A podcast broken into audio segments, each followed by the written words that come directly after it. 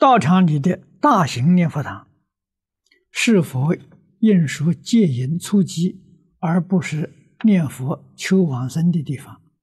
而真正念佛成就人往生的人，都是关起门来自己念佛的人。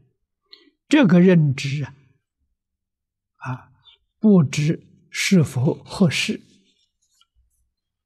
因念佛堂一念佛机播放佛号，长期以来一直是同一个节律，没有什么急缓强弱，所以。大部分的人都感到很累、很苦。念佛好几年的人，出了念佛堂，就像解放一样，并没有得到啊真正的法喜。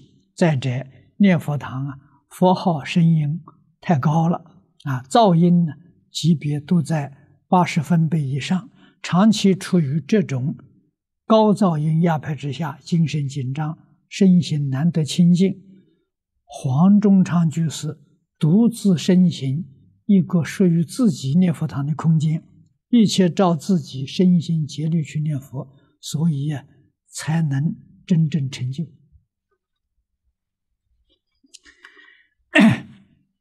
这些都是念佛人自己去考虑，啊，自己去选择。啊，念佛堂很多，哪一个念佛堂适合于自己，哎，你能够生欢喜心，对你身心确实的亲近，那就是你自己相应的道场。如果不相应的道场呢，你就离开。个人根性不相同，个人缘分不相同，这个一定要知道。